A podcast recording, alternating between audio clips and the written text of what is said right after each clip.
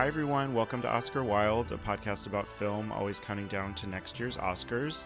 I'm Nick Rohrkraut. And I'm Sophia Simonello. And today we'll be talking all about the Oscar shortlist, which were released earlier today. And to do that, like always, Bennett Prosser is back with us. He was here the last time on our Venice episode when we talked about going to the festival. So, welcome back, Bennett. Hi, thanks for having me. I'm definitely calling in from a different location than I was in Rome. I was in like a fancy hotel in Rome when I called in last time, but now I'm in a blizzard warning South Central Wisconsin. So a little bit different, but really excited to talk about all of the shortlists that came out today. I think uh, one thing I love about going through the Oscar race is all of the minutia and getting really into the details, stuff that most people won't care about, but just like kind of going deep into little stuff that m- won't really matter in a couple weeks just kind of makes me really happy. So thanks for having me.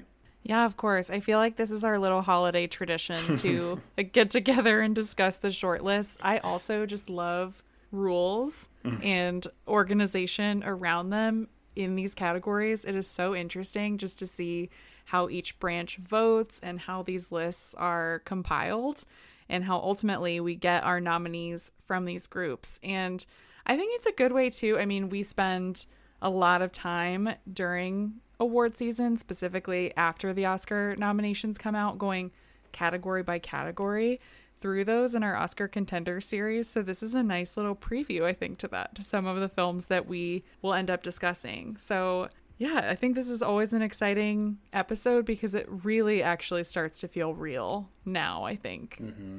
And it's nice to talk about some of the possibilities that maybe we never thought were possibilities and they're going to be taken off the list uh, when the nominations come out anyway but it's there's like a moment where this one one film in one category may, like maybe blonde can get in for makeup and hairstyling maybe we won't be talking about that again but this is maybe maybe this is its time to shine I think it might. Not to jump the gun, I but I, I, I, think we I think we might actually have Academy Award nominee Blonde.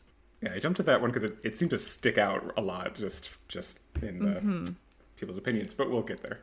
Yeah, and then like trends of what people online are talking about and what movies like are sparking Twitter madness and conversations, and seeing whether they showed up or didn't today. And I think more than not, they didn't show up in places that I was expecting them to, at least, in order to show that they have this like mass love for the film.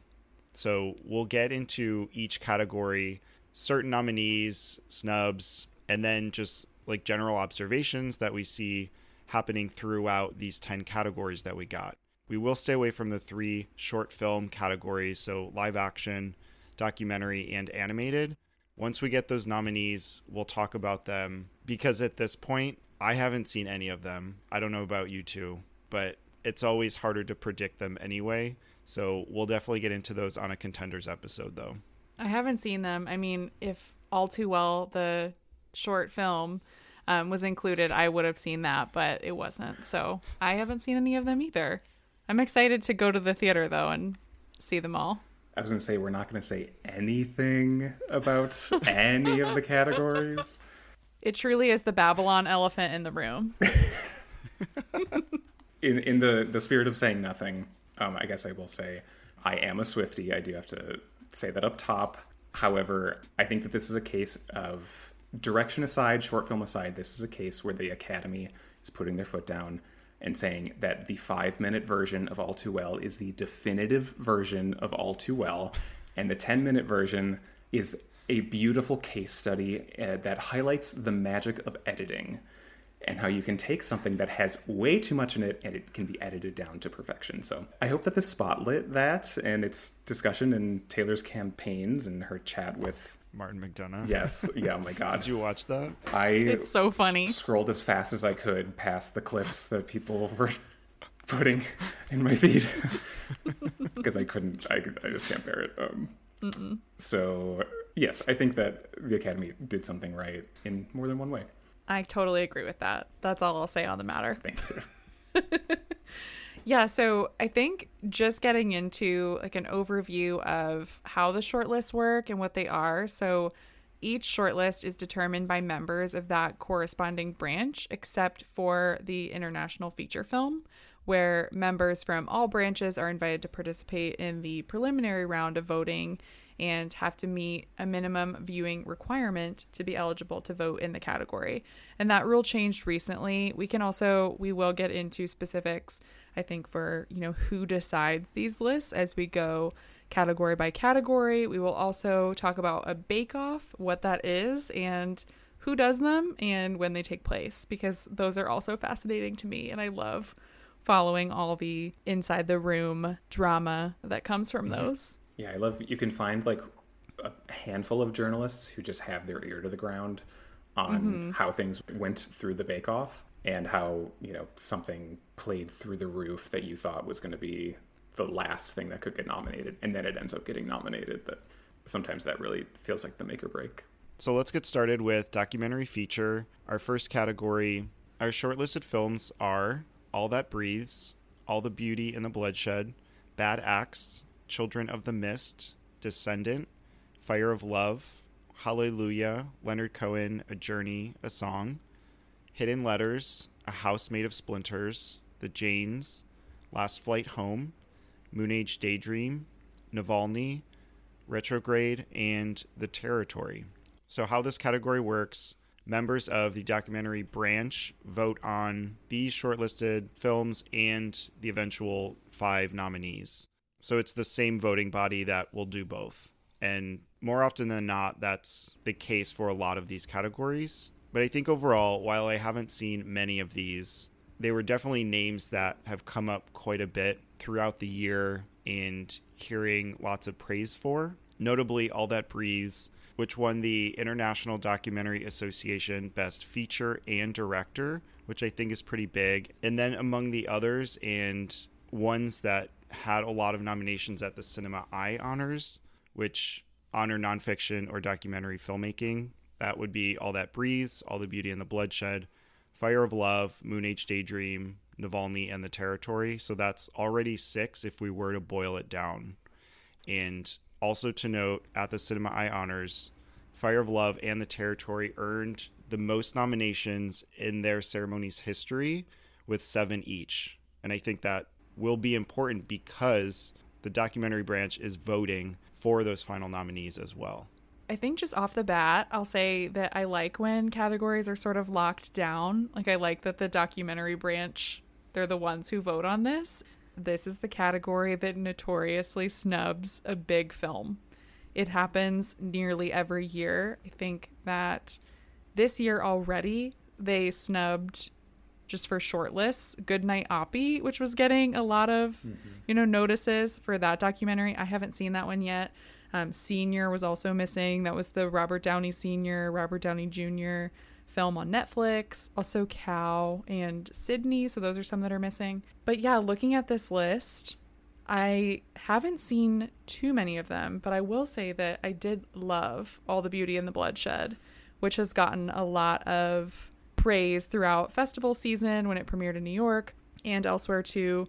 Moonage Daydream being here is also interesting. It's the Bowie documentary, but it's a very big, powerful music documentary. And sometimes those do show up here, but when it comes to nominations, I'm not so sure that will show up. I know we're not doing predictions, but a lot of these are sort of like verite style, not a lot of archival footage put into them.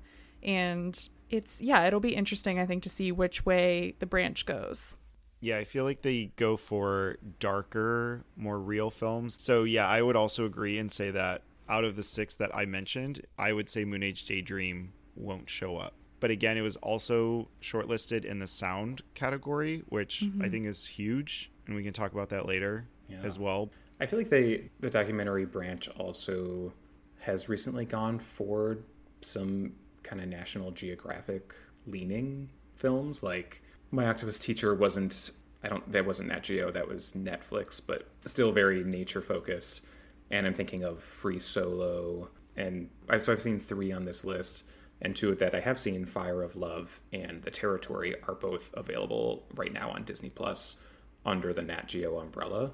And I just watched The Territory the other night. I really recommend it. It's very fascinating. I think it premiered in at Sundance this year and won some of the documentary prizes uh, at that fest. But it is a I don't know. It's a really interesting watch. Between those two, I did not. I didn't really care for Fire of Love. It has nice um, kind of archival footage that is very cool to look at. But yeah, of the things I've seen in here, I'd recommend checking out The Territory. Um, it's on Disney Plus, and then Descendant is on Netflix.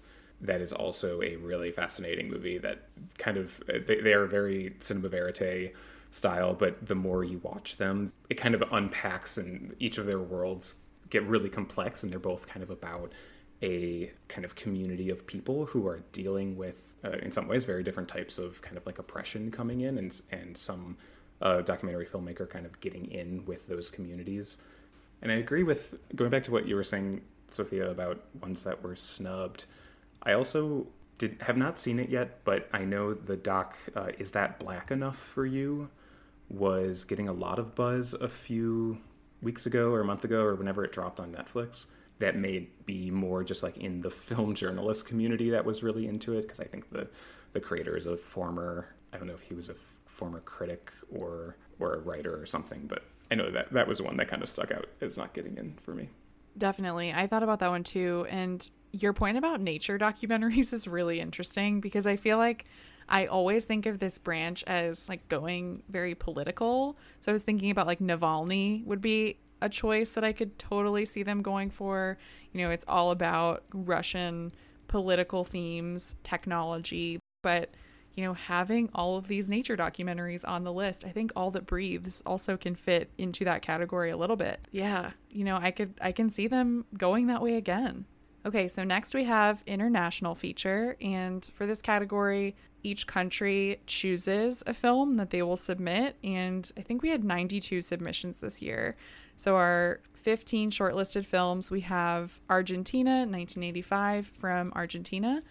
Corsage from Austria, Close from Belgium, Return to Seoul from Cambodia, Holy Spider from Denmark, Saint-Omer from France, All Quiet on the Western Front from Germany, Last Film Show from India, The Quiet Girl from Ireland, Bardo, False Chronicle of a Handful of Truths from Mexico, The Blue Caftan from Morocco, Joyland from Pakistan, EO from Poland, Decision to Leave from South Korea, and Cairo Conspiracy from Sweden. I think the big story here for international feature this year, weirdly, has been all about a film that wasn't selected by its country, that being RRR from India. But I'll note that their submission last film show did make it onto this list.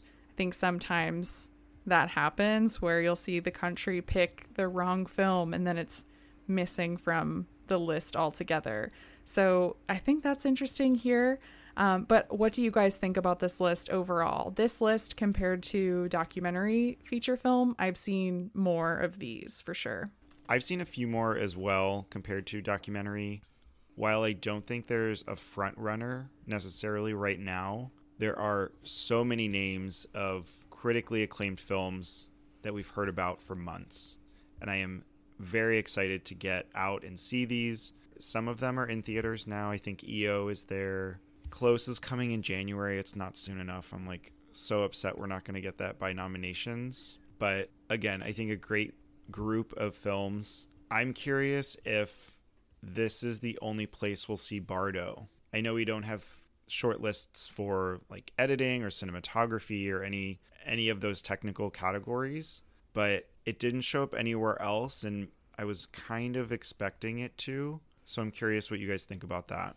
For Bardo, I have not watched it yet. Was there any of the of the categories that had shortlists today? Was there were there one like which ones of those do you think it stood the best chance in? Um, is there VFX? Like I have no idea. LOL. There is VFX, but I hated the VFX in the movie. Just candidly, I did not like the VFX.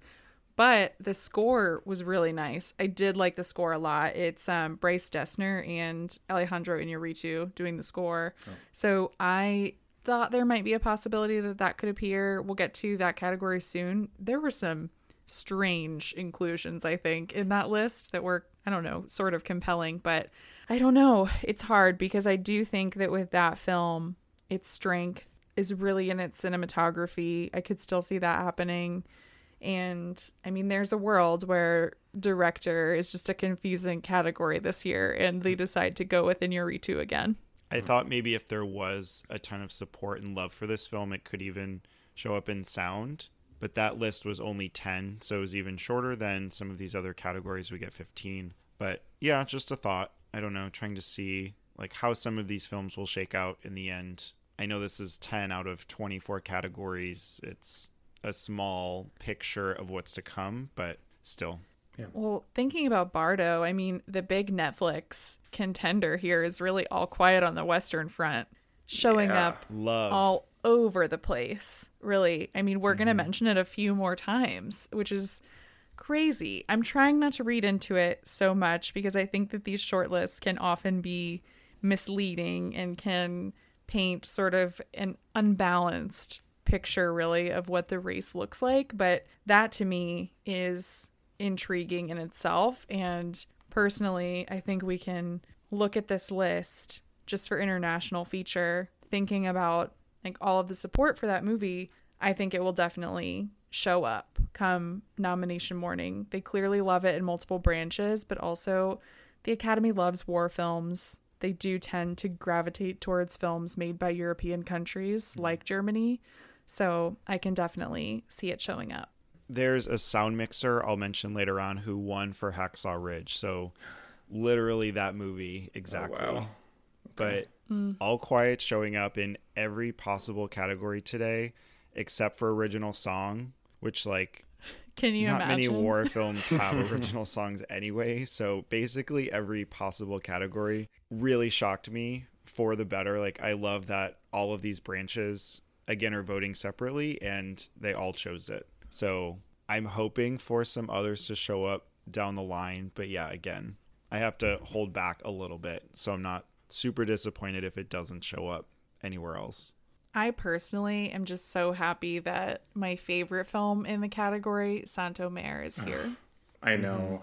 It in some ways feels like such a risk that France picked it. Mm-hmm. It's still kind of wild that they did pick it over. I know there was some other good competition, like the Mia Hansen-Løve. Her, I think that mm-hmm. was up with Saint-Omer as a possible submission, but it really is so so good that I hope it gets nominated.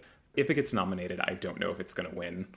It feels just like way too like formal to win on a vote from the entire academy, but very much rooting for it here. And I think in general, looking at the list, I wouldn't say there are really any major like snubs or kind of surprising omissions. There's all of the big names, at least. I think, like you mentioned right away, Nick, that you go down the list and it's like, oh, yep, these are a lot of the big ones from the whole year, and some some of the ones that I was kind of tracking to get shortlisted that didn't were ones that I had heard like uh, "You Won't Be Alone." That's about like a witch. It's submitted by Australia. Uh, that was one that was submitted. That was a super long shot, but that didn't get in. And a couple like Alcarràs from Spain or Nostalgia from Italy.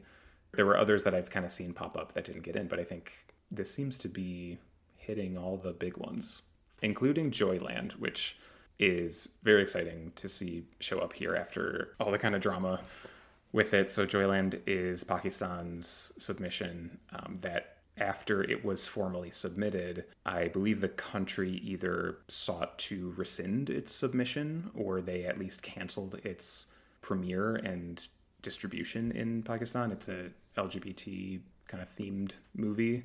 I have not seen it, but that, that's my understanding. And so they, uh, after it was submitted, they tried to back out of it, but there were enough of the formalities with the actual submission process that uh, the academy was able to keep it on the list and i think they I, I believe they worked closely with the initial kind of submission committee to make sure that the film could get some type of distribution somewhere in time for it to be able to stay on the shortlist. um, even when the country itself was trying to take it out of the whole kind of submission pool in general. So I'm very happy to see that come through. I I have heard good things, and if it doesn't go any further, I think at least this kind of recognition here is awesome. But I know some people who love it who would think it deserves and would be happy to see it nominated. So keeping an eye on that one. I'll definitely have to watch it. This is actually a list where I do watch all of the shortlisted films. I mean, so you would make an amazing Academy International feature branch member Thank Um, you. because I mean this is this is a category where all members from all academy branches can vote. It's not just one certain branch. And in order to vote for the shortlist, there's a viewing requirement on the shortlist website. It didn't specify exactly how many, but in order to choose the nominees, you have to have seen all 15 shortlisted films, which I love. They put their foot down. They said you have to see everything in order to make an informed decision, and that's what we believe here on Oscar Wild too. Agreed. And we did get a question from Morgan. She said international shortlist is pretty strong. What are your picks for Oscar nom day? So a little early prediction. I'm feeling pretty good about All Quiet on the Western Front mm-hmm. right now. That seems like a good one to pencil in. I feel the same way about that. I also feel that way about Close from Belgium. That sort of feels like the type of film that this branch goes for, how emotional it is, and the story that it tells. So I can see that getting in. I also, I'm just, I'm going to say, even though I'm worried about Saint-Omer not getting in, maybe being a little bit too much, yeah, like you said, Bennett, too formal, or like maybe a bit too much of a thinker in its slowness and mm-hmm. stillness. I am hoping that it gets in, so I'm going to hope dict it here. I feel like Decision to Leave has a pretty decent chance, and I would also say EO, which I mean it's I a long shot, but may have cinematography appeal as well. I know we have all our donkey films of the year, but I haven't seen it yet, and I really can't wait to. neither. Another one that I feel has gotten a lot of attention lately, or I've read or seen ads for a lot, is Argentina 1985. Mm-hmm. So it's again a, a lot of big names here that is making it really hard to boil down past like seven noms. So something is going to get snubbed and I'm going to be upset, but they're just really good films. Okay, moving on to makeup and hairstyling. So this is a category again that is voted on by its branch members for the shortlist and the final nominees. There is a bake off on January 15th. So a bake off, what is that? It's where branch members go and watch excerpts from films and interviews with contenders in order to determine the five nominees. So, our shortlisted films here include All Quiet on the Western Front, Amsterdam, Babylon, The Batman, Black Panther, Wakanda Forever, Blonde, Crimes of the Future, Elvis, Emancipation, and The Whale. There are some oddball picks here. How do you both feel about those? Thrilled for Crimes of the Future. Yes. the oddest of balls. yeah. I was thinking the crimes of the future inclusion here makes Yes. up for the Titane omission last Oh, year. Yeah. Here in the makeup and hairstyling category, I feel like having Daddy Cronenberg here when Julia Ducournau wasn't included sort of makes up for that a little bit. And I love Earman in Crimes of the Future. Mm-hmm. I love that design. It's not as intense of a body horror film as some of the other Cronenberg films I've seen, but I mean the the prosthetic work. I mean another bizarre inclusion here we have to say is Amsterdam, a movie that I really mm-hmm. did think was completely dead, really, just based on reviews and the fact that nobody saw this movie. But looking at the wigs in the movie, once I saw stills from it, it's a period film. It looks more like a film that this branch would go for. I think there's always a film every year that has sort of intense wigs or period correct wigs that are included In the final five or in the shortlist? in the short list, sometimes in the final five. But I mean, looking at the list, I don't see a place for Amsterdam personally. Knock on wood. It's not Yeah. the Margot Robbie feature that I expect to get in. Oh, yeah. Well, that hair and makeup is. we'll share our opinions on that in a few weeks. The other surprising picks here, you guys mentioned Blonde earlier, we can touch on that, but also Emancipation. Yeah. It's not a film I particularly want to see. It's still seeing an image of Will Smith is kind of odd for me, but I really also haven't heard people talking about it. It dropped on Apple TV Plus and kind of silence. The thing I notice when I look at this list, I sort of zero in on the contenders that have heavy prosthetic work. I always do. So the whale, mm-hmm. turning Brendan Fraser into a 600 pound man, mm-hmm. Elvis. I think that should win personally. The makeup on Austin Butler is really incredible as he transforms throughout the film. And we also have that makeup on Tom Hanks. We have to include that too, right? And just all of that like beautiful makeup on the women throughout the film. Um, it's a period film too, so I can see that. Other prosthetic work too, the Batman, like Colin Farrell transforming him into the Penguin. I feel like those are things Love. that are going to be top of mind for Bake Off voters, like in those reels. Like those things will be showcased over and over again, as will Ana de Armas's uncanny mm-hmm. transformation into mm-hmm. Marilyn Monroe. Mm-hmm. particularly all of the shots uh, and they're, they're pretty quick like brief sequences but any recreation of film sets or scenes from marilyn's films where the couple moments in while you're watching the movie that you at least me uh, genuinely did not think that we were watching blonde anymore that they had put on the old movie and that that was marilyn which to the grave I will defend Ana for this movie, but a lot of it uh, was coming from the makeup for sure. It's one of those things too where it's like you think about a lead actor and the makeup and that pairing sometimes whether they both get nominated or just one, but you know, if your if your lead performer is the one who is primarily the one who is transformed, like that that says a lot. The question for me becomes like, is the transformation of one actor, say Ana de Armas in Blonde or Brendan Fraser in The Whale, is that enough for it to get a nomination versus films where the entire cast has incredible makeup and hairstyles done up, like in Black Panther: Wakanda Forever? Mm-hmm. So it's it's a hard thing to contrast when you're trying to boil it down to five. I think if Ana de Armas had more heat in the race than I think she does, then I think there would be a higher chance for the makeup from Blonde getting nominated. Looking back at the past three years of makeup and hairstyling, all three winners Bombshell, Ma Rainey's Black Bottom, and The Eyes of Tammy Faye were all on the heels of a Best Actress nomination. And even to your point about the main character being the only kind of notable makeup and hairstyling work and everyone else just kind of filling in the background.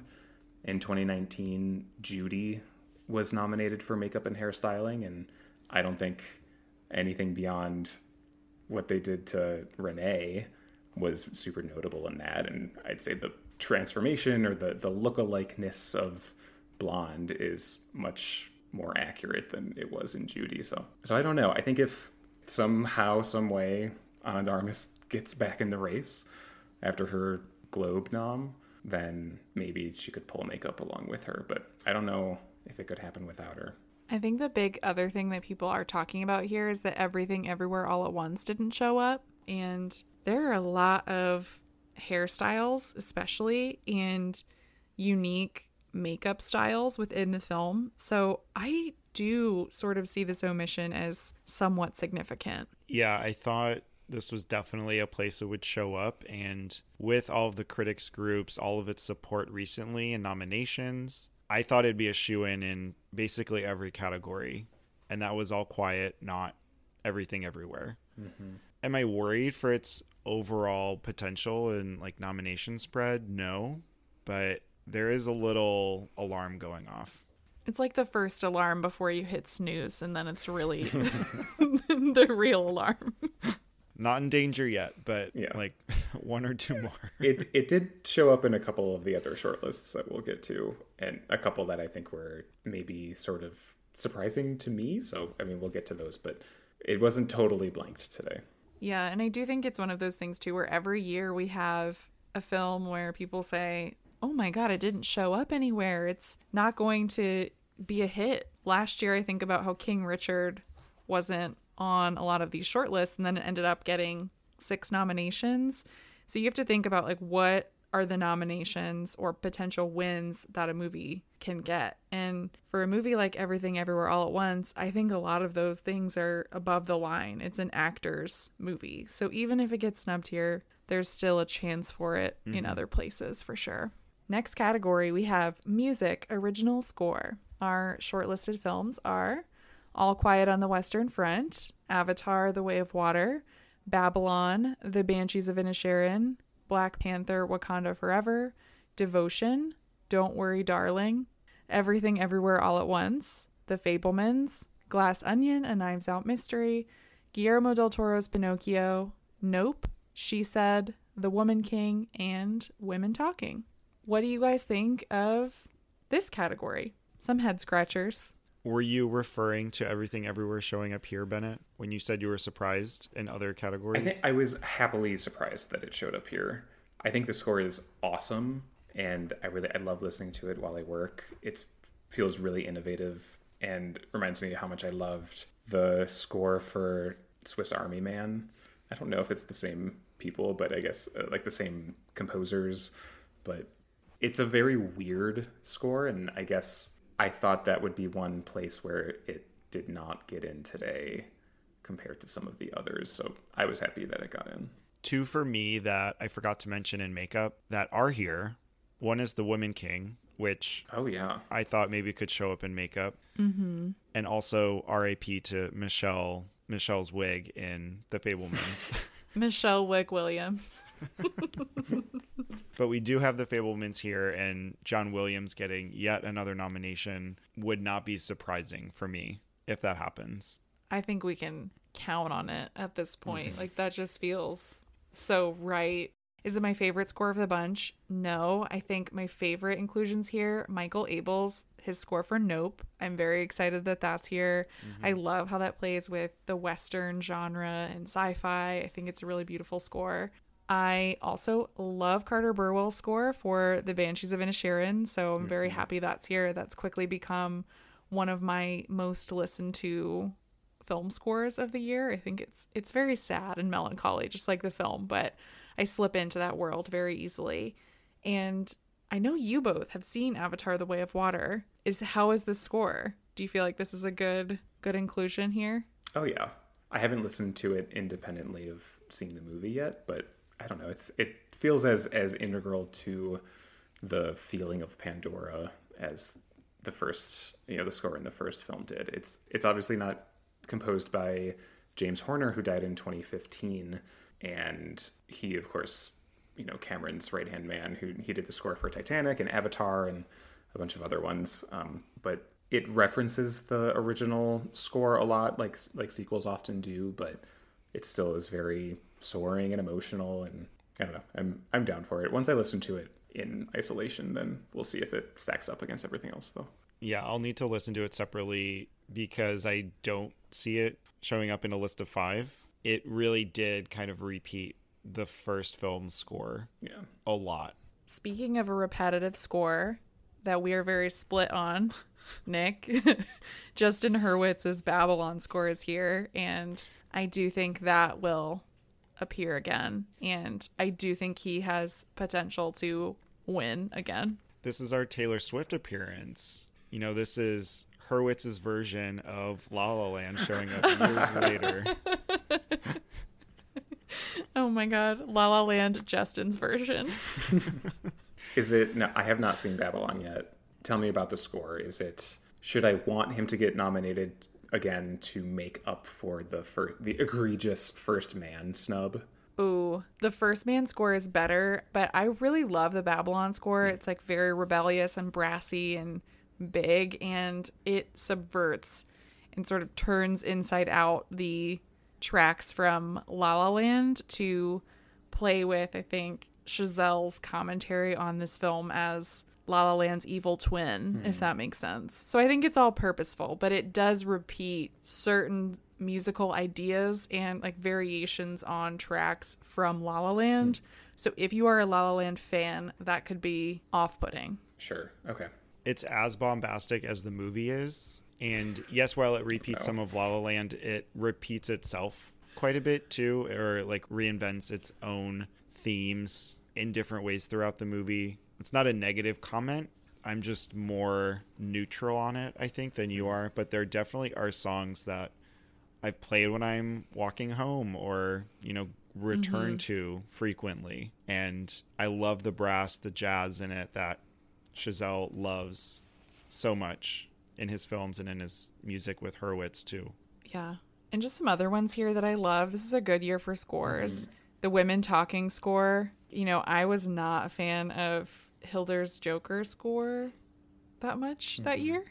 But that's okay. I like her. I think she's wonderful. And that score really stood out to me when I was watching the movie. I just was like, I need this score to come out so I can listen to it. It's, I really like that one. And Guillermo del Toro's Pinocchio, that's Desplat. I feel like that is a sleeper pick here for sure. Looking at some of the other shortlists that we've covered, and across all of them, I saw the Batman show up in a lot of those, and I thought that Michael Giacchino's score would appear here because a lot of people talk about how much they love that from the movie. I love listening to it at work, and he seems like a favorite of the Academy. It definitely has been over the past two decades. So I was very surprised that that didn't make it into the list. Yeah, so was I. I remember watching it and loving the score and making note of that. So I am kind of surprised at his miss. Some others, and not to like diss it, but there's no tar here. We don't have the double nom for Hildur. It was ruled ineligible. I was gonna ask, was minute. it was it yeah. eligible? Yeah, that and um, Vegas by Doja Cat were both mm. ruled ineligible like right before voting for these okay. lists started. Because she had two scores out this year, and then so did Reznor and Ross, which were completely shut out, also in song. But here they could have had Empire of Light and Bones and All. And that would have been their song too from Bones and All. So I was mm-hmm. kind of surprised they didn't show up because they're somewhat favorites too. I mean, they've shown up before. They've won. They've won yeah. multiple times. They, they're definitely favorites recently. Speaking of branch favorites, I really thought Thomas Newman might show up for A Man Called Otto. I was just fully expecting that weird inclusion to be here just because they like him and weird movies do not stop him from appearing. See Passengers. Ugh. Yep. okay, so next category we have music original song. The shortlisted picks here are Time from Amsterdam, Nothing is Lost, You Give Me Strength from Avatar The Way of Water, Lift Me Up from Black Panther Wakanda Forever, This Is a Life from Everything Everywhere All at Once, Ciao Papa from Guillermo del Toro's Pinocchio, Till You're Home from A Man Called Otto, Naatu Naatu from RRR, My Mind and Me from Selena Gomez, My Mind and Me, Good Afternoon from Spirited, Applause from Tell It Like a Woman, Stand Up from Till, Hold My Hand from Top Gun Maverick, Dust and Ash from The Voice of Dust and Ash, Carolina from Where the Crawdads Sing, and New Body Rhumba from White Noise. Okay, this is the category where I need to take over. Um, I'm the local freak who listened to all 81 submissions, oh so God. you don't have to. Oh my God! I do that every year in the in the extremely short window. They only gave us like two weeks this year. Usually it's about a month. But they when they put out the press release saying here's the you know in this case it was 81 songs that are that have been submitted and they get whittled down to these 15. I as quick as I can make a Spotify playlist of all the ones I can get and then try to YouTube the ones that I can't find on Spotify or just aren't on Spotify, and then I just write off the ones that, that aren't anywhere, and there's always a couple of them. I don't know why I've just just done this for a few years. I because I just really like getting in deep to this what almost everyone agrees is just the worst category that should not it maybe should not exist anymore. The debates go back and forth, but no matter what, when we get down to this short list of 15 and then down to five nominations, at that point, everyone's always like, what an awful list. Like, none of these, no one knows any of these songs. These aren't hitting number one like they used to. You know, what's the point of this category? Original songs in film is not what it used to be. So I think I reached a point where I started listening to the full submission list because I wanted to see if there was just like what the the entire field looked like? Like, are they just picking bad ones, or is it do they end up picking the best ones and it's just awful everywhere?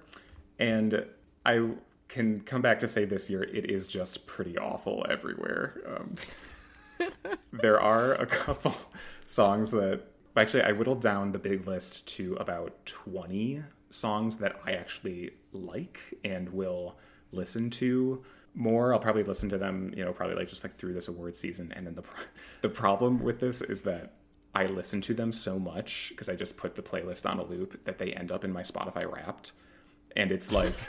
you know, it's it's like a song that didn't even make the shortlist that I hate, or you know, or something like that. That I, uh, and then it's, it's like your number five was whatever. Wait, so how many of your predicted 20 are the ones that Like you the ones that liked like. made it into this list? Let me look. I think about maybe half of this list came from the Okay. ones that I liked. I might drop some recommendations at the end. Song is also just such a such a place for a film to shoehorn a campaign where it mm-hmm. either doesn't have one anywhere else or just to try to boost it up. But it's also a good place to see like like we're seeing all the other kind of categories of oh, does this have momentum? You know, All Quiet on the Western Front is showing up in every other category. It didn't have any songs uh, at least submitted, so it couldn't have been in this one. But that's showing up everywhere, so that gives us some idea of support from other branches. But then when you look at song, it's it's sort of like are they just wi- trying to whittle this down to films that people have heard of or by like singers that people have heard of that they can get to sing on the show is there any strategy there it just feels like a completely different potential strategy if they're not just going on merit than um, the other categories are so so when you do see something show up here that is for a film that's kind of on the bubble in other categories or sort of in the conversation, then it's just interesting to see okay, why did they pick this? Do they actually like this song, or do they? Does this mean that there is support for the film? Do they, are they trying to boost it? So I don't know. I I, I like looking through all of it for that. The one that I love to see, which is no surprise to anybody, Diane Warren showing up. I didn't She's think it gunning would for her 14th nomination. I can't wait to find out how and where I'm going to watch Tell It Like a Woman when it gets nominated. the thing is, it's going to happen. Yeah. yeah, of course it's For going everybody to happen. who didn't expect it last year with Four Good Days, I saw that name. I said, absolutely, it's happening. But you thought, I mean, maybe they're just. My hope is they're just trying not to be obvious and go the route of putting her on the short list, but then not nominating her. Because if they just didn't put her on the short list, then it's then they're really making it clear that it's like you got your honorary. We're not giving you anything more. Mm-hmm. Right. And that's the Yeah. thing is last month she won an honorary Oscar. Will that affect you know if she wins an original song Oscar? I don't know. But I would love to see her in those 5 for sure. Well, your point, Bennett, about like who you can get to go to the show is interesting because there's a possibility where if you look at this list and you say like we could get performances by The Weeknd, Rihanna, Taylor Swift, Lady Gaga. Mm-hmm. Those are four like four of the most popular artists. Get Selena the Gomez. world. Get Selena Gomez. Yeah. That is something I feel like where we could see that happen, but I don't I don't think it's going to be just straight up populist because this group never does that. I also want to point out the song Dust and Ash from the voice of Dust and Ash. It took me a minute because I was like, what is this? I have not even heard of this song. All of the other ones, at least, I had heard of or were kind of just circling in my brain. Not this one. This is written by someone named J. Ralph, who has been nominated three times before, mm-hmm. and his whole shtick is like social change music, which is very much what this branch likes. We joke about this, but it's true. A lot of these songs could be put on motivational posters. It's always how it is. Lift me up, stand up, mm-hmm. hold my hand, nothing is lost. They're always, always like this every single year. So keep an eye on that one too. It could happen nomination morning where it's just, what is this?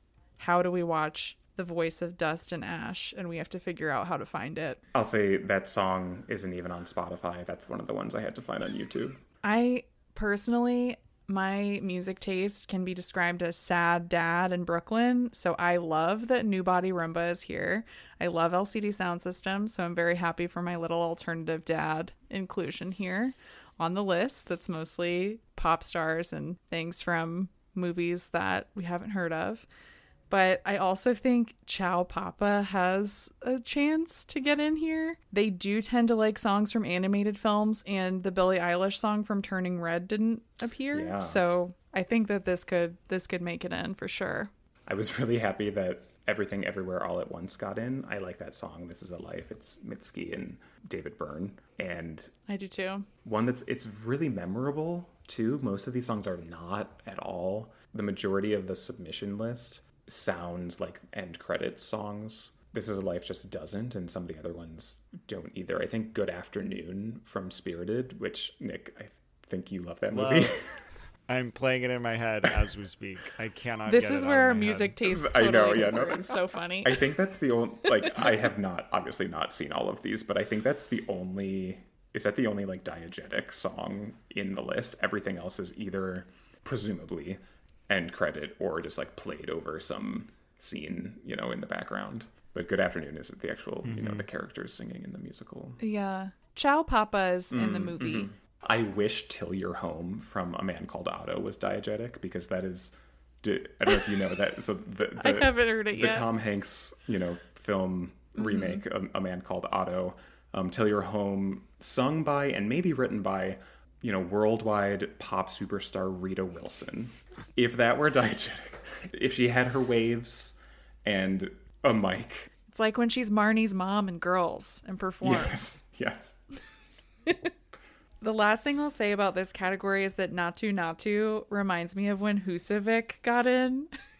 yeah, And there's just this surge for this song that people really loved that just made them very happy from a movie that they also liked but that might not appear in other places. I definitely think I could see that Naatu Naatu getting in too, even with the crowded mm-hmm. field of popular singers. Like we said, this is a performance. This would be a showstopper at the Oscars, the dancing, the mm-hmm. singing. So it really could happen. I see that happening, really, it being one of the five. The whole Rita Wilson performing on top of some building is really giving me the Husavik performance too when they split those before the show. she wouldn't. She wouldn't travel. They would. They would go to her home. Just be in her Nancy Meyers kitchen. Yeah. And I'll wrap up the category. I want to mention some of the, some of the songs that were eligible that did not get in that I'm not recommending, but I really want to point out. The first is the song with I think it's called "With You All the Time," which is the song that Florence Pugh and Harry Styles are muttering to each mm. other throughout "Don't Worry, Darling." That she's, you know, the spoiler mm-hmm. alert, but she's, you know, she's hearing it through the the headphones. The the track of them muttering to each other was eligible. Oh my god. Uh, Charli XCX had an eligible song for "Bodies, Bodies, Bodies." Yes. Um, Ugh, sad. if you know if only and the I'll, I'll jump to I'll jump to recommendations that didn't make it and these are actual recommendations oh my God, if Charli got a nom before Taylor Swift did, can you would run over. imagine um, actual recommendations ones that I was like a little sad didn't get in there's a track from Avatar the Way of Water it's called the Song Cord it was the other submission next to the, the one from the Weeknd that actually got in the song cord is the song that it's in the Na'vi language, and Zoe Saldana sings it a couple times in the film, and it's the track is really beautiful. Uh, it's, it's in a language you don't know, so you're not really paying attention to the words or anything, but it's a really beautiful song that I kind of wish had gotten in. Similar to there's a song called "Lift Your Wings" from the animated film My Father's Dragon. That's really pretty. Diana Ross had an original song in Minions: The Rise of Gru. Friends, Yes. That's a lot of fun and didn't get in. And I'll wrap up with there's a song that Mel Brooks wrote and performs for this tiny documentary called The Automat. The song is called Nothing Like the Coffee at the Automat. And it is Mel Brooks singing for, let's see, two minutes, 23 seconds about how much he loves coffee and can't start his day without his Java. It is, it's beautiful. It's really cute. At first, I was laughing at being on the list and kind of ridiculous, but again, I have listened to these so many times in the past two weeks that I've really come around to it. So that one's on Spotify. The track is called Nothing Like the Coffee at the Automat by Mel Brooks, and just have yourself a cup of Joe and enjoy it. I'm gonna do that tomorrow first thing. It's great. It's really cute. I love that so much. Okay, next we have the sound category.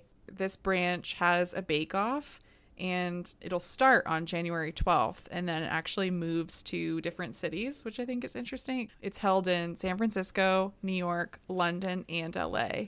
And this voting is done totally by the sound branch. So our films here are All Quiet on the Western Front, Avatar The Way of Water, Babylon, The Batman, Black Panther, Wakanda Forever, Elvis, Everything Everywhere All at Once, Guillermo del Toro's Pinocchio, Moon Age Daydream, and Top Gun Maverick. What do you guys think of these movies being here? I think they all seem to make sense. I think we Mm-hmm. mentioned Moon Age Daydream was kind of the surprise inclusion. Is that the David Bowie documentary? Yeah. Bowie? I know we mentioned it in the documentary.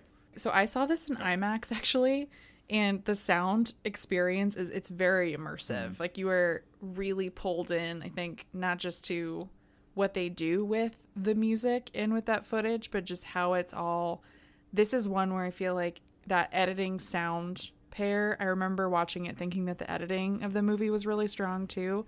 So, yeah, I feel like it does really creative things with the sound and thinking of Bowie as like this great musician and everything that he how he played with his voice and, as an instrument. So, I I like the inclusion here. I think it's fun. Sometimes this branch as we can see with some of these nominees, they're not incredibly creative mm. with what they shortlist. So it's good to see them branch out to documentaries and to include one like this here. But I do feel like it's a case where it's because it's about a musician and incorporates so much music. It would totally be in the sound mixing category of things too. I didn't Yeah. fully expect Guillermo del Toro's Pinocchio to show up, but I love this. Yeah. Mm-hmm. I love that we've gotten videos of the actors and Guillermo behind the scenes, you know, like Cate Blanchett doing monkey noises and all of these and how they pair it with the film. So I think the sound work here is great. The re recording mixer I mentioned earlier is Andy Nelson. So he's a two time Oscar winner and he has 22 nominations. Whoa. And five Wow. of those years, he had double nominations or won one of those, which is insane. He's listed here in three of the shortlisted films Babylon, The Batman, and Elvis. Oh my gosh. So I feel like he could do that again. It's just the spread is insane. Yeah, categories like sound, as we've discovered, you know, through doing the contender series, this is a category where we get to the list of nominees and it's like this person has been nominated 12 times and has won twice. This is a category like that where I think a lot of the mixers or designers are just very prolific, very good at their work, and they're recognized by the branch. The interesting thing to look at here too is just the sound editing mm-hmm. stat, that overlap that happens. So looking at this list and thinking, okay, what's also going to show up in editing or what has really showy editing or editing that's really strong and you see Top Gun Maverick on this list. I think Nick, I know you you don't love Elvis, but I think Elvis is definitely mm-hmm. possible in editing mm-hmm. and that being a film that centers music as well. Everything everywhere all at once. I think that we can talk about makeup and hairstyling missing. We can talk about VFX next, but it popping up in sound, I think actually is a strong indicator for the film that it will also show up in editing. Mm-hmm. Even if it doesn't ultimately get that sound nomination, I think that it, it shows its strength elsewhere too. And it shows it as a potential tech player, even if it's missing from some key places. So I think that is strong there as well. And I mean, the other ones, though, they're more expected with what we would think Babylon, The Batman, Black Panther, Avatar. They are these big, big movies that do aim, I think, to create sort of walls of sound in your experience. Yeah, I wish that there had been again some more creativity outside of Pinocchio and Moon Age Daydream. I wish there were more in general. I wish this category liked the small sound, if that if that makes sense. Like Yeah. movies that are a little more still and that they use sound appropriately. And again, that that totally might be where it comes into editing, and that that choice might be more on the editors than on the the sound designers. But I wish that I saw someone mention in the past week that they hoped that Tar would get in for sound. And Yeah. other than the orchestra and all of the music that is part of that film, there's also a lot of big, like, cavernous spaces and how kind of the sound changes when you're in those. And it plays a lot with sound differently there. So I wish there was more, yeah, like more creativity like that. Yeah. Tar was my like dream inclusion that was within reach. I just I love the sound of that movie. It's so creative. Like you said how they play with the different spaces, those interiors, even outside, mm-hmm. like they s- sample the Blair Witch audio. Fascinating. Like I want to know more about that choice. that.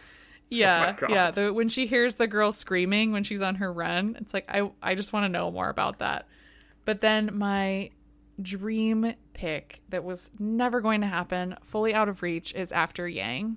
I think that the sound in the movie is so delicate and specific to the moments that the characters are experiencing and the technology and like how that affects them. Ugh, I love the sound. I would nominate that in like every category though, so but sound especially I really like. Tar was one I also thought maybe could happen just looking at again the comparison with editing because it has gotten wins nominations in different critics groups. The other one that I was sad to see that did show up in other categories is Nope. We talked about on that mm-hmm. episode how good the sound is, uh, but thankfully it did make it in score, and later we'll mention it in visual effects. Yeah, I think the editing sound parallel could happen with five that we have here. And, you know, I didn't necessarily think the Fabelmans would get in for sound, but I thought it would for editing. So that kind of scares me into films that may just get one nomination. And yes, it happens every year. I don't know if there ever has been five films that totally link up between the two categories. But then I'm like, okay, so what doesn't make it in sound and what doesn't in editing? So it's still kind of a thinker. And I would pick Tar in editing over the Fabelmans. Like if I had to pick one there. Mm-hmm. The Fabelmans missing sound, it wasn't something that I thought, okay, the Fabelmans has to get in, but it was a case where I thought, okay, if this movie is strong, like The Power of the Dog last year, we could just see a sound inclusion, right? Or like Belfast, how that popped up in sound. And the Fabelmans, there isn't a lot of sound work where you can point to a specific moment and think, okay, this is why this branch would go for this. Like you could even with Belfast, like those riots or something like that. But the power of the dog was a case where it did have that lighter touch mm-hmm. to the sound work. So I was, I don't know, I sort of expected it to maybe appear here in a similar way. Yeah, very interesting. And then just to note one other re-recording mixer, Kevin O'Connell, he's an Oscar winner. He wasn't nominated for the Women King. It's not showing up here, but I think he may win next year for Oppenheimer. So Oh. Oh, wow. there are names again that show up over and over and over again and you know we think of Meryl Streep and all of her nominations but you look at some of the crew in these technical categories and it's just off the charts Yeah, wow. and he also did Cocaine Bear so now I'm like extra excited to see that. Will you like Cocaine Bear or Oppenheimer more? What's going to be the better movie? Time will tell. 2023, we need you. okay, so let's get into our final shortlisted category for feature films visual effects. For this category, we have a bake off on January 14th.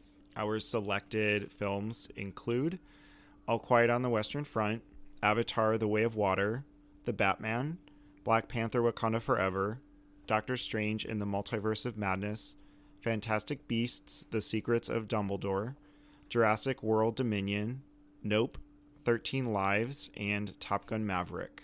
I'll start by saying I guess they didn't like the penis fingers from Everything Everywhere. Yeah, I Yeah. mean, this category it has its its moments where they go off the wall and they'll pick an oddball here or there. I mean, we all remember when Ex Machina won in this category, and that great win. But I think I don't know this category year after year. It's where I just get upset when I look at the short list, and then I remember last year like how upset I was that the Green Knight wasn't mm-hmm. included, but Free Guy mm-hmm. was or where they go for these like bigger blockbuster films with creature design and a lot of VFX.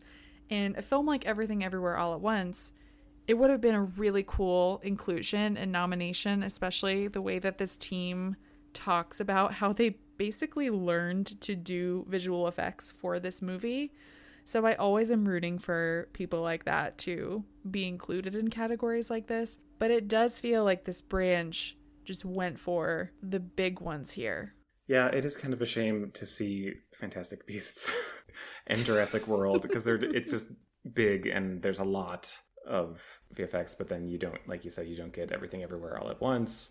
There was kind of like a long list of contenders that I saw that I think kind of leaked online that there was a, a list of 20 that had it had already been whittled down to and that got cut in half uh, to get to this 10 and i know uh, everything everywhere all at once was on that list and so was rrr which it, i think it showing up in vfx would have been another show of support for it and kind of pointing it to be the possible contender elsewhere that people were start are slash were starting to think that it could be. I feel like RRR only showing up today in song for Naatu Naatu.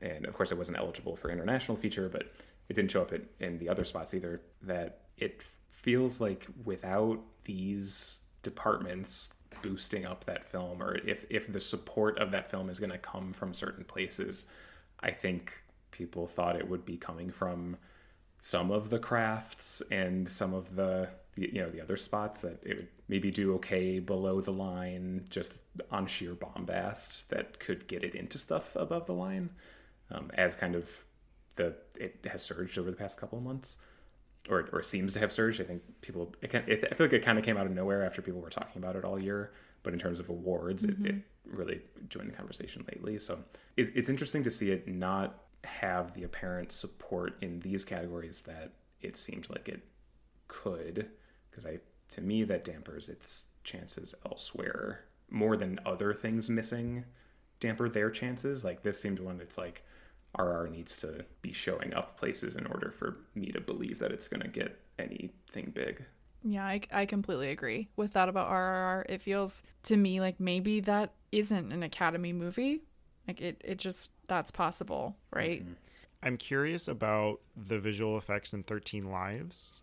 Still haven't seen it but it's like a real film. It's not a film that is based on like a lot of these Marvel films CGI. So that is the curious pick for me here. I did see 13 lives predicted in places, so I wonder I think if it's if it was as big of a shock for people who have seen the movie. Mm-hmm. Mm-hmm. I've seen The Rescue, the documentary mm-hmm. version of this film, and I can sort of imagine what they would do with visual effects here but yeah, I think this is one where until I see it, it will be a mystery to me why they would go for it. But I think looking at this list, I am just very happy that Nope is here. And I also just feel like this is Avatar The Way of Waters to lose. For sure. We did get a couple of questions about visual effects. We sort of started to answer these. So we got one from Joe Greeley. He said there's a bias towards blockbusters and visual effects. Where's everything everywhere all at once? Do you guys just think sort of what we said that that's they sort of tend to go for these bigger movies and that's what they did this year? Yeah. I'm looking back at the past few years of nominations and like I'm, I'm going to kind of cross 2020 out because VFX was not the it was not the hallmark year for VFX in 2020. Yeah. Um, but looking back, you know, I, like The Irishman I guess that doesn't count as a blockbuster. It's not quite the same as Everything Everywhere. Uh, but other than that, I guess you know Christopher Robin got in. Otherwise, I'm scrolling. Like Kubo and the Two Strings were back in 2015. This category so heavily favors blockbusters and quantity of VFX. Often the winner ends up being the quality pick of the five, but at least to get to nominations, you usually see things that played on a lot of screens. Yeah, I feel like there are always among the five nominees at least a few Best Picture nominees as well. So they're choosing big movies, yes, but they're also going for the critically acclaimed ones too. So really, this miss is so shocking to me because I feel like it's a perfect amalgamation of those two worlds. But again, we could also have Avatar as a Best Picture nominee, and again, that fits that perfectly as well. I think at this point, Avatar will be a Best Picture mm-hmm. nominee and maybe director. That maybe can be a conversation for another time. So, thinking about all of these categories that we just discussed, Rob Montoya asked us which film stock went up and which film stock dropped based on the Oscars shortlist. To my mind, All Quiet on the Western Front went up a lot for me. I still haven't seen it. I was not necessarily planning to see it unless I ran out of other things to watch. I think you should. yeah, because you liked it a lot, Nick, right? Yeah. Okay. Um, but yeah, I think that that film showing up in five of the shortlists, only five it was eligible for, really surprises me. Maybe these are like the the five key categories for it, and it has no shot anywhere else, and I just don't know. But to me, that one really went up. This is a dangerous question because again, it's only part of what mm-hmm. will come out for nominations. Mm-hmm. It's 10 of 24, 7 out of 21 if you're thinking about feature films. With that being said, like yes, All Quiet did get in a lot, but I don't expect it to show up in like 10 nominations or whatever come nomination morning, but I think I would say like even Elvis showing up the few times that it did, it's like, okay, yes, this has support. This is going on. This probably will be a Best Picture nominee. It could be a director nomination as well. Kind of crazy. But otherwise, I was like happy with the Batman showing up. And mm-hmm. I really am rooting for Nope to maybe get in more. Like maybe one or two more categories. I mean, Peele has shown up in one before, so I'm still rooting for it in visual effects. Yeah, I think this question is really dangerous because essentially what this list is, as we've talked about, it's just a very specific piece of the pie. It's also just a list of what is eligible. Mm-hmm. So I think if we just look at them as eligibility lists, where opinions of these movies and campaigns and whatever happens in the world, that could all change between now and when it's actually time to vote in several weeks at this point, right into January. So I try not to get too hung up on what's here because I remember last year when I saw, you know, No Time to Die everywhere, and I was like, is No Time to mm-hmm. Die going to get a Best Picture nomination, or is Jingle Jangle going to appear? It was everywhere. that. Netflix Christmas movie. It was everywhere. and I remember being like, what does this mean? So I try not to get too caught up in it. But I think, Nick, I agree with you. Like Elvis, I just have a feeling about that movie being in a lot of places and Austin Butler specifically being really strong heading into industry voting with the way that they're thinking about it. I think a movie I'm worried about, unfortunately, at this point is I mean, RRR stock definitely went down today, I think. Mm-hmm. Not seeing that in visual effects, but I'm really worried about The Woman King, that not appearing in sound or in hair and makeup. And I feel, I don't know, I feel, I feel that it, it should have appeared there. And, you know, it, it's early. Like I said, industry screenings are coming. It feels like a SAG movie. It feels like one that, you know, the industry could still really respond to. This is, again, just a small snapshot, but it did unfortunately go down just a little bit for me today.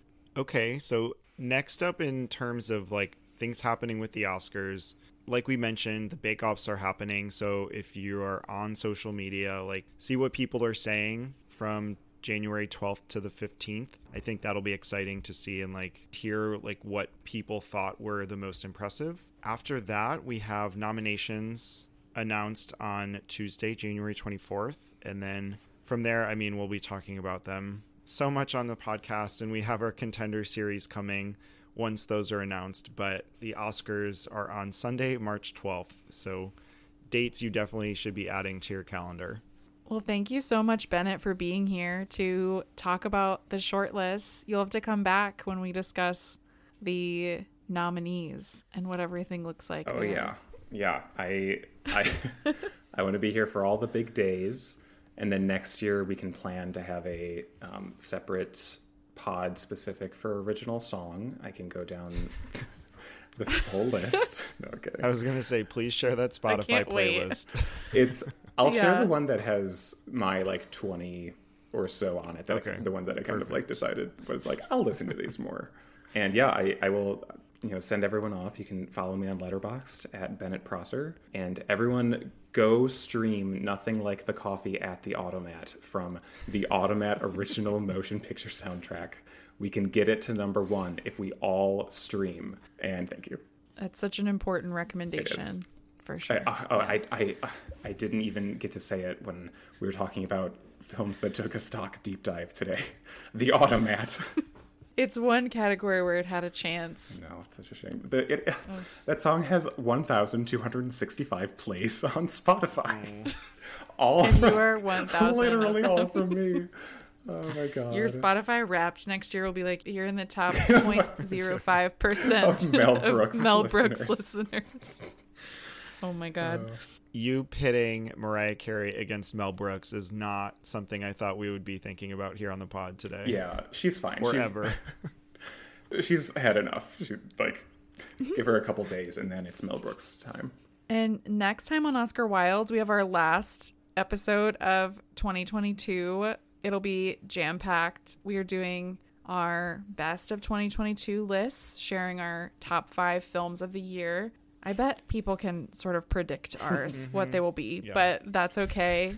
It'll be really fun. We're going to do some special awards too and some fun extra categories. And as a little special end of the year treat, Nick and I will be sharing our top 10 sight and sound poll votes. If we were able to vote, of course. We did not actually vote in the poll, but we're pretending that we got to. Wow, Spirited finally getting its due. oh my god.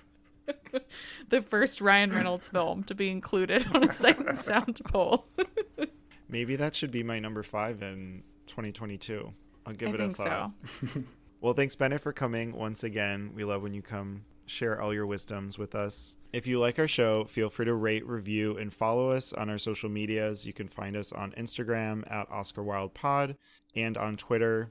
Also, we have a Patreon, which we just released an episode on the main feed about the holiday. We had a lot of fun. We do different series on After Dark, a bonus series we have on Patreon. So check out all of our content there as well. That's at patreon.com slash Oscar Wild. We hope everyone is ready for us to be talking about all of these movies for the next few months. It will be a lot of fun. Thank you again, Bennett, and thank you all for listening. We'll see you next time. Happy holidays.